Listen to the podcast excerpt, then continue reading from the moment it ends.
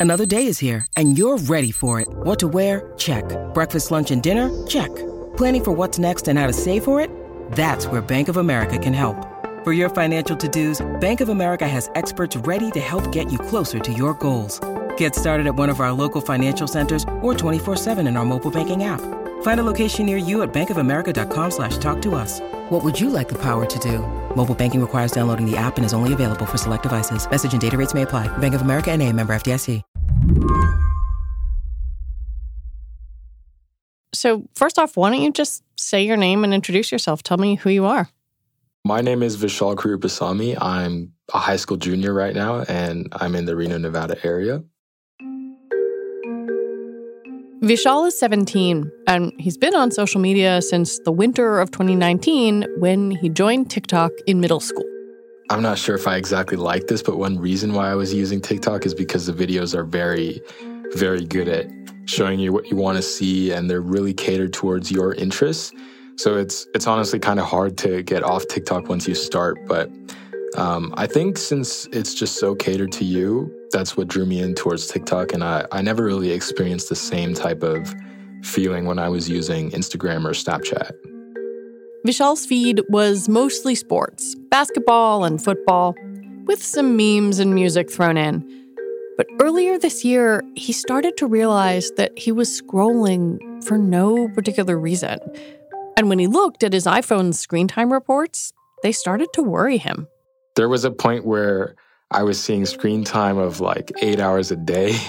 And then I would go in and try and investigate it a little bit more. And six of those eight hours are just on TikTok. So once I saw that, I realized like I'm, I'm just spending way too much time on here. And, and this is probably not good for my mental health.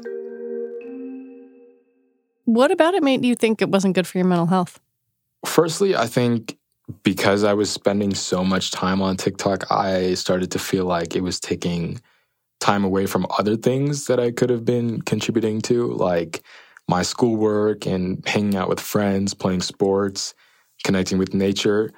And also, I would just notice myself scrolling to kind of I'd say cope with the things that are going on in that were going on in my life. Um, hmm.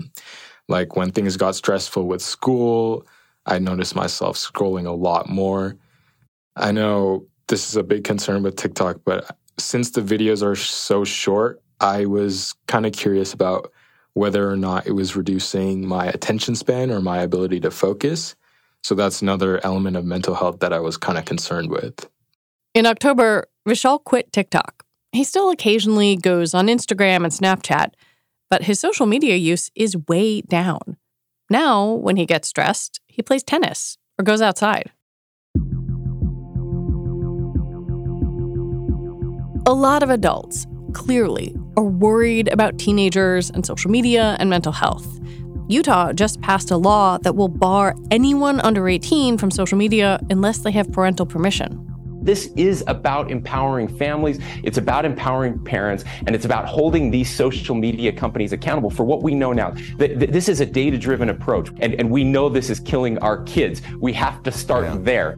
Other states are enacting or discussing similar laws.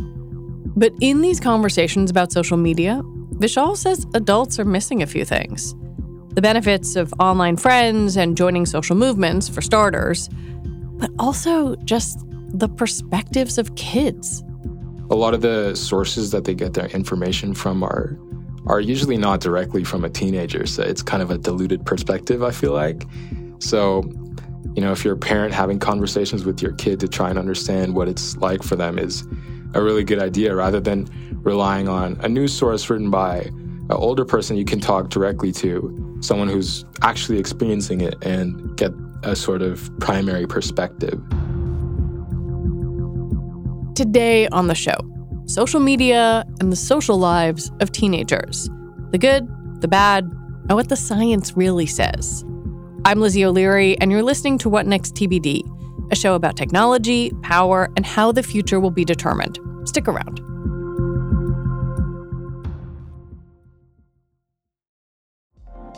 Apple Card is the perfect cashback rewards credit card. You earn up to 3% daily cash on every purchase every day. That's 3% on your favorite products at Apple, 2% on all other Apple Card with Apple Pay purchases, and 1% on anything you buy with your titanium Apple Card or virtual card number. Visit apple.co slash card calculator to see how much you can earn. Apple Card issued by Goldman Sachs Bank, USA, Salt Lake City branch. Subject to credit approval. Terms apply. When you need mealtime inspiration, it's worth shopping Kroger, where you'll find over 30,000 mouthwatering choices that excite your inner foodie. And no matter what tasty choice you make, you'll enjoy our everyday low prices, plus extra ways to save, like digital coupons worth over $600 each week. You can also save up to $1 off per gallon at the pump with fuel points. More savings and more inspiring flavors make shopping Kroger worth it every time. Kroger, fresh for everyone. Fuel restrictions apply. Like a lot of debates on or about the internet, it can be hard to find nuance when it comes to conversations about social media and teenagers. Things can get heated fast. I really didn't want this episode to be consumed with moral panic or sweeping generalizations. So I called up Dr. Mitch Prinstein. He's a professor at the University of North Carolina, Chapel Hill, and the chief science officer at the American Psychological Association. But more importantly, he studies teenagers. And the first thing he wants you to understand is that young people are internally wired to find each other.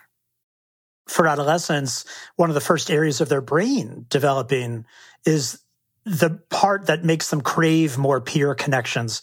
So, this is all a backdrop for understanding what happens when you add in social media to the mix. When did you start to realize that social media itself was was going to be key to study in what you do? Oh, it's funny. We have been studying how kids get along with one another for so long, their popularity, their friendships, their their bullying and peer victimization. And you know, it wasn't it doesn't seem like it was that long ago when kids started asking us, wait a minute, you mean like in person? You mean things that we're saying to each other face to face? And we start really, oh, are you like doing instant messaging and texting? Is that what you mean? And, we, you know, over time, it went from a novel new way that kids were interacting with one another to the primary way. And we just realized if you're not studying social media, you're not studying kids' peer relationships anymore. What age are we talking about here? Like the group of the group of adolescents you look at. How old are they generally? We start a, a, lot of our work in around sixth grade or so. So, you know, we're talking about kind of 11 year olds and up. And um, it's starting to be too late. You know, a lot of kids are starting to play on social media or with other kinds of tech now, you know, in elementary school. The research around social media and kids is relatively new and it's not definitive. But Prinstein says it's growing fast. It's probably only been in the last you know, five years that folks are starting to talk to each other more and the research is starting to just explode. A lot of what's out there, though, is still pretty preliminary and descriptive. And what I mean by that is people will look at social media use and an outcome at the same time point. And that's a chicken and egg problem because hmm. then you can't really tell whether, let's say, someone depressed was gravitating to social media to get compensatory helpful social experiences, or if it was vice versa, or maybe it was just a coincidence and there's no causal link there at all. I want to talk about this in kind of three different buckets, I think um, engagement, content, and then design. And and let's let's talk about engagement first. This was something you brought up in your testimony to Congress. Um, what do we know about how kids and teens engage with social media? Yeah, I'm so glad you asked this because you know, this is where there was some old research that since has been synthesized within the research literature where people put together, you know, all the studies and look at a summary kind of of what we've learned. And here's the, here's the ruling. How much time your kid is spending on a screen, probably not the most important variable. Hmm. In fact, there's little link at all between the amount of screen time and any psychological outcome, it seems. And that probably makes sense, right? Some kids might be on there to read the news and listen to a podcast, talk with their friends about it, you know. And that's different than the same amount of time being spent on something that clearly would be more risky. But these are platforms that are built for engagement, right? They want you to keep staying on them. Well, this is where the algorithmic function really comes in. And talking about that big backdrop, like, let's just think about that for a second. You know, in 60,000 years, we've never outsourced our social relationships to a computer before. We choose who we're friends with, who we talk to, when we talk to them, in what order we talk to them, or see what they have to say. That's all machine learning now. And for kids, especially, um, we're starting to see that those brilliant minds who have, you know, put these platforms together have found, you know, just the right way to keep kids on much longer than they even want to be on. Hmm. It really sucks you in. Do kids express that to, to, to researchers? Have they expressed that to you? Oh, yeah. Wow. Um, you know, in some of the research that we've done and others have done, folks have used the, um, the clinical dependence criteria that's used for substance abuse and kind of swapped out the words for substance with social media. And you get about 50% of kids saying that they spend more time on than they want. They can't quit even when they try. They're lying or deceiving others or spending extraordinary efforts just to have ongoing access. It's interfering with their roles, their relationships, their homework. They can't look at their parents in the eye at the dinner table because they're staring down at their phone. I mean, every parent knows this, right? But we're seeing that in the data too. We also taught a class on this at UNC Chapel Hill. Undergraduates, really smart kids, um, 18 to 22. And we asked them about it. And they said, Oh, I bothered my parents so much when I was 12 to get it. And now I wish they didn't listen to me because I now don't feel like I can concentrate. I can't sleep. I wish that my parents had waited before they let me have that device. Then there is the content question. Even with parental controls, the nature of the internet and how people behave on it means teens can be exposed to just about anything. Remember that there's a lot of good that can come from social media, and there are some things that are risky too. But also, every kid's going to respond differently. Some kids might have some pre existing vulnerabilities, you know, maybe based on their identity or the groups that they identify with, maybe based on psychological risk factors like a concern about their body shape or a tendency towards anxiety or depression already. Um, so when we think about the role of social media, we, we do really have to think about it as an equation. It's who you were before you logged in and which kinds of content and features. We can't say it's all because of the kid or it's all because of the platform. Well, yeah, I'm thinking specifically about, you know, I am an adult woman. I'm pretty thick skinned. I've been a journalist for a long time, but I see sexist content or hateful content that makes me feel bad. And so I guess I wonder like I'm thinking about black and brown kids being exposed to racist content, to to you know young girls being exposed to sexist content or more radicalizing stuff. And so like how does how does the research say kids respond when they see those kinds of things? Well, you're absolutely right. I mean, the majority of kids are telling us that they are exposed to extreme discrimination or hate or online cyberbullying on several occasions, you know, as they as they use it, either directed towards entire groups of people or directed towards individuals because of their membership hmm. in a minoritized group. And one of the things that happens to kids, well, it happens to adults too, is that we engage in a process of um, what we in psychology call overgeneralization, a, a tendency to kind of you see a post, it's awful. You see that there are a few likes and comments, you read them. You have a choice. You could say, wow, there are five people that think that way. Or there are five people that, that, um, have that remarkably different opinion than I do. Or you can say, ah, oh, that's like half the country that must feel that way. I can't believe those people. Well, we all do the latter more than we do the former. We overgeneralize what we see. And the reason why that's so concerning for kids is because they don't have as much other worldly, you know, out of their community exposure. And as a result, what they see online has a remarkable impact in affecting their broad attitudes and their broader behavior because of those comments and those likes. When we come back, why it would be a mistake to ignore the good in social media.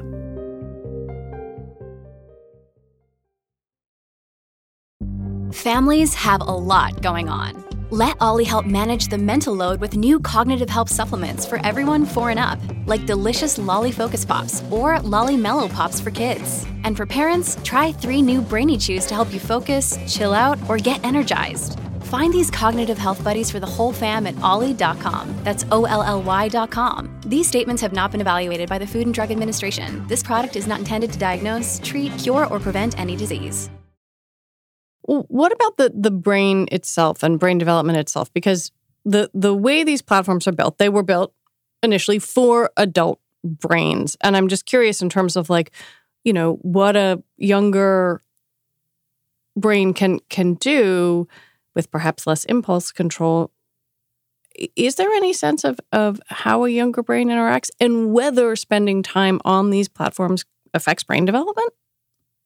Well, we're learning more and more. What we do know right now is that one of the first areas of the adolescent brain to develop is that area that makes us really attuned to social experiences with peers. Whenever you're getting like attention or someone nods or smiles or makes you feel powerful, it, it makes you feel good temporarily. And that's because of a little dopamine oxytocin release in that area of the brain when uh, that, that develops about a couple of years before you see puberty starting to occur based on observable features, right? So any parent who's had their kid roll their eyes at them when they're 11 years old, you know, that's a sign of their brain developing in that area. So, well, social media, it turns out, is remarkably activating that exact area because it quantifies how many people have looked at your post, liked your post, commented on your post, forwarded your post. And it's a big dopamine oxytocin hit. Um, and that's again something brand new, right? But we kind of are now all these rats in Skinner boxes, you know, pressing that bar to make the light turn on and the food pellet to drop down because never before have we been able to access that neurotransmitter hit 24 7, 365. It might be hard to listen to this and not think, ugh, forget it, shut it all down. But Prinstein says that could also hurt kids, especially vulnerable ones who are gaining a lot from social media. There are a few things that are really important to remember. First of all, kids that are coming from communities where they feel that they are isolated for whatever reason, but it might be because of their own identity or their own questioning and exploring of their identity they get tremendous benefit from the opportunity to connect with others who share is similar questioning, can share relevant health information or, or even just social support, you know, of what it's like to be on their own. So we don't want to be taking social media away from everybody forever because then we're really taking away a very important psychological benefit a lot of kids, secondly, talk about their online only friends. This is for adults crazy to think about, but these are real friendships that they know they'll never meet in real life ever. But these are close, supportive, really important friendships. And some research is saying that it's those friendships are serving a function to buffer the effects of stress on major negative outcomes.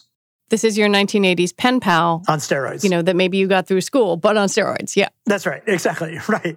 And it's important. I mean, it really, it really helps.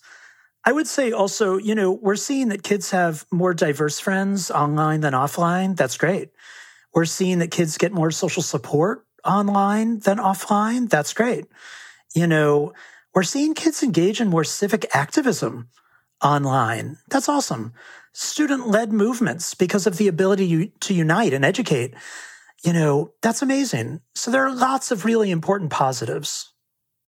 I've been using the the phrase social media with you, but I, I kind of want to dig down between the different platforms because I, I remember when Frances Haugen leaked some of the Facebook files, there was some really interesting internal data from Meta that that basically showed that Instagram in particular seemed to be really hard for for teen girls because they were comparing themselves against one another. It was very much about the self, but like TikTok didn't have that as much because it was performative and silly.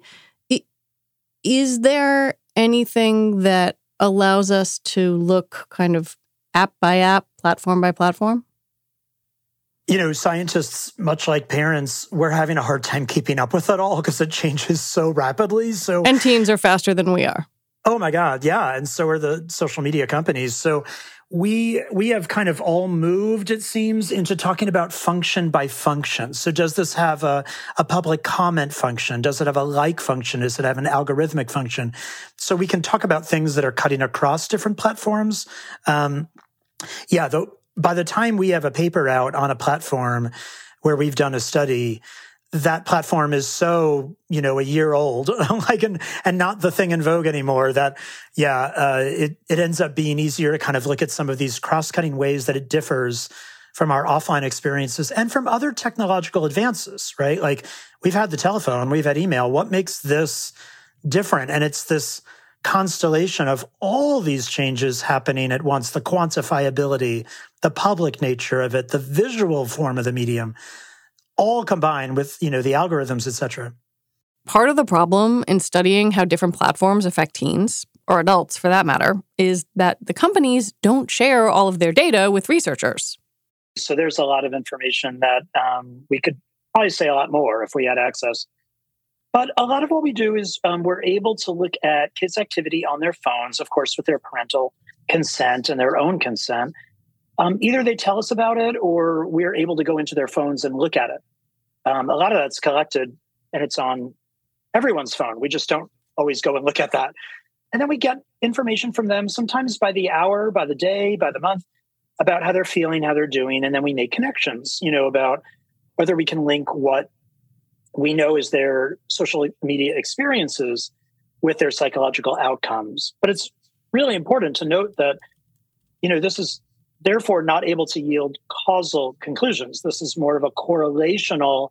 We see these two things moving together. Um, maybe one precedes the other in time, but we can't say, in a way a scientist would like to say, that social media is causing an outcome. We can only do that if we were to manipulate some of the variables scientifically or randomly assign kids into different groups. And of course, ethically, that would be really problematic. Well, because I think many people think and say um, there has been a dramatic spike in sort of depression, um, some suicidal ideation among teens and adolescents, and therefore it's the phones. And I wonder how you respond to that. There is likely some contribution that social media has made to what we now are calling a youth mental health crisis. But those of us who have been in psychology for decades will readily tell you the youth mental health crisis started long before social media. It is not because of social media, certainly not exclusively. Um, it has very much to do with stress, polarization, and long-standing concerns about inadequate mental health care in the US. I think we need to not look for a quick fix and think that we should just force the social media companies to change and suddenly kids will all get better. It's it's not that easy, unfortunately. Yeah, it sounds a bit like saying the issue is not looking over here, it's it's looking within. Yeah. Yeah. I mean, look, it was it was after World War II the last time we made a serious commitment to mental health and built a national infrastructure for mental health. And that was built for adults, for veterans coming back from the war. We've been using that model since the 40s and the 50s. Um, so then when people say, why do we have a youth mental health crisis? I say, well, look at all the science we have on what we would do now if we were building a youth mental health infrastructure today. It would look very little like the one we have. Um, and that's more you know where we should be pointing the finger hmm. uh, for how we got here. Especially when we look at other countries. In the us we're terrible at this compared to other countries. So we know that the problem is much bigger than it's than just social media.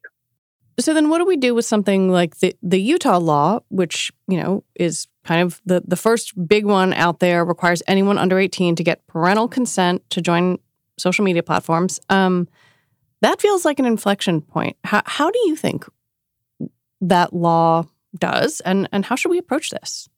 You know, it's it's good that we're paying attention to social media and we're thinking about ways to take what is a Wild West situation and put some reins on it.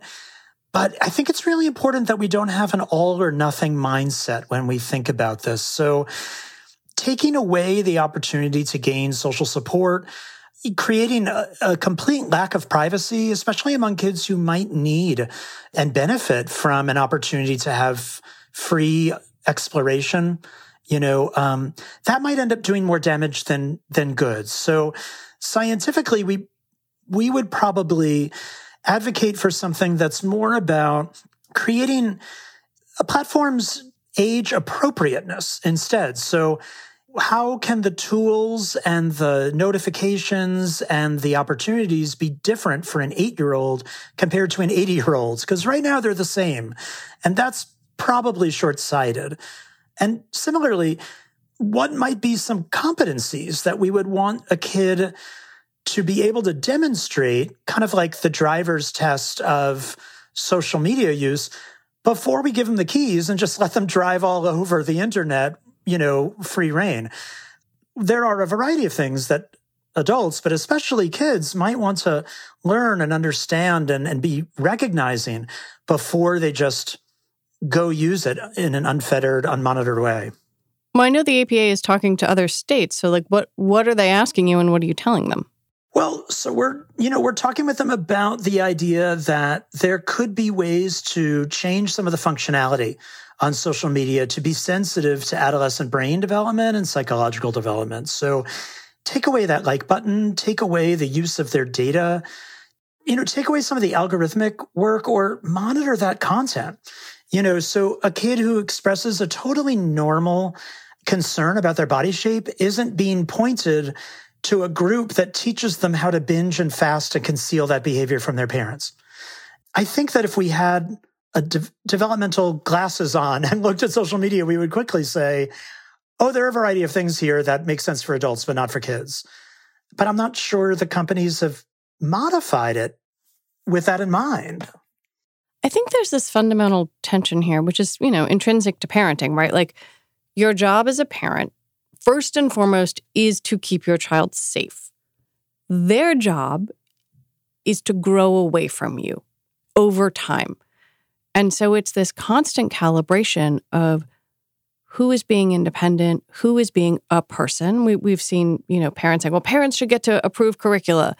I'm like, well, but kids also have a role here. And it feels like social media just exacerbates that that tension I wonder how you think we should think about that. I mean, the way that I think about it is that social media has done something different than the implicit contracts we all have with how we give our kids opportunities or things that they can play with. You know, I assume if I buy a, a toy off a shelf in a normal toy store, right? someone has had to make sure that thing is safe. It's not going to explode in my kid's face. Somebody has made sure it's met some general checks and balances. It's not toxic. It's not going to, you know, destroy my child. Parents now are kind of shocked to realize, oh, wait a minute. No one is looking over social media, though. Nobody has made sure this is safe. I gave it to my kid to use for an hour while I was folding my laundry, but I'm I'm basically handing my kids' development over to someone who's looking to make a profit. You know, and that's a rude awakening, which has changed the social contract, I think, of saying, wait a minute, we can't just hand this to our kids and assume someone's looked it over because no one has. So now we have to change that either by creating some oversight or by parents saying, wait a minute, I have to put way more restrictions on this than I realized. And I have to speak up when I find those restrictions are really buried in the platform and they're hard for me to get to and shut off. I know I know you have a baby, but I don't know if you have older kids. Um, have you thought about your child or children using social media? Actually, my kids are in pre-adolescence, and um, and I am right there. You know, uh, and we we do a lot of things. Um, first of all, I have gone deep dive into all of the screen control you know, kind of uh, settings. Our kids are not on social media, no, but they do use screens for other things. And we've set up all the parental controls. Most importantly, though, we talk about it a lot. What do you see? What do you make of what you see? Why do you think people do that? Why do you think someone's spending billions of dollars to give you this for free just for your amusement?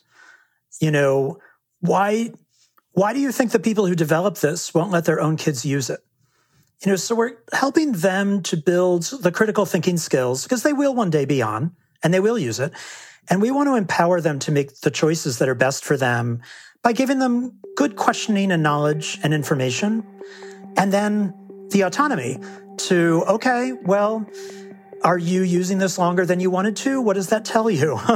you know, when we get there, I assume we will be assessing for problematic social media use routinely. Is this serving your goals?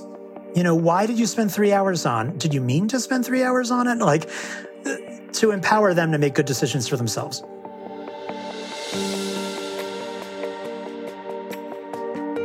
Dr. Mitch Prinstein, thank you very much for your time. Oh, sure. Thank you so much. Dr. Mitch Prinstein is the Chief Science Officer for the American Psychological Association. Special thanks to Vishal Karupasamy, who wrote about his experience quitting TikTok for Slate and Zocalo Public Square. And that is it for our show today. What Next TBD is produced by Evan Campbell. Our show is edited by Mia Armstrong Lopez. Alicia Montgomery is Vice President of Audio for Slate, and TBD is part of the larger What Next family. We're also part of Future Tense, a partnership of Slate, Arizona State University, and New America. And if you like us, the best way to support this show is to join Slate Plus. Just head on over to slate.com slash whatnextplus to sign up You'll get all your Slate podcasts ad free. All right, we'll be back next week with more episodes. I'm Lizzie O'Leary. Thanks for listening.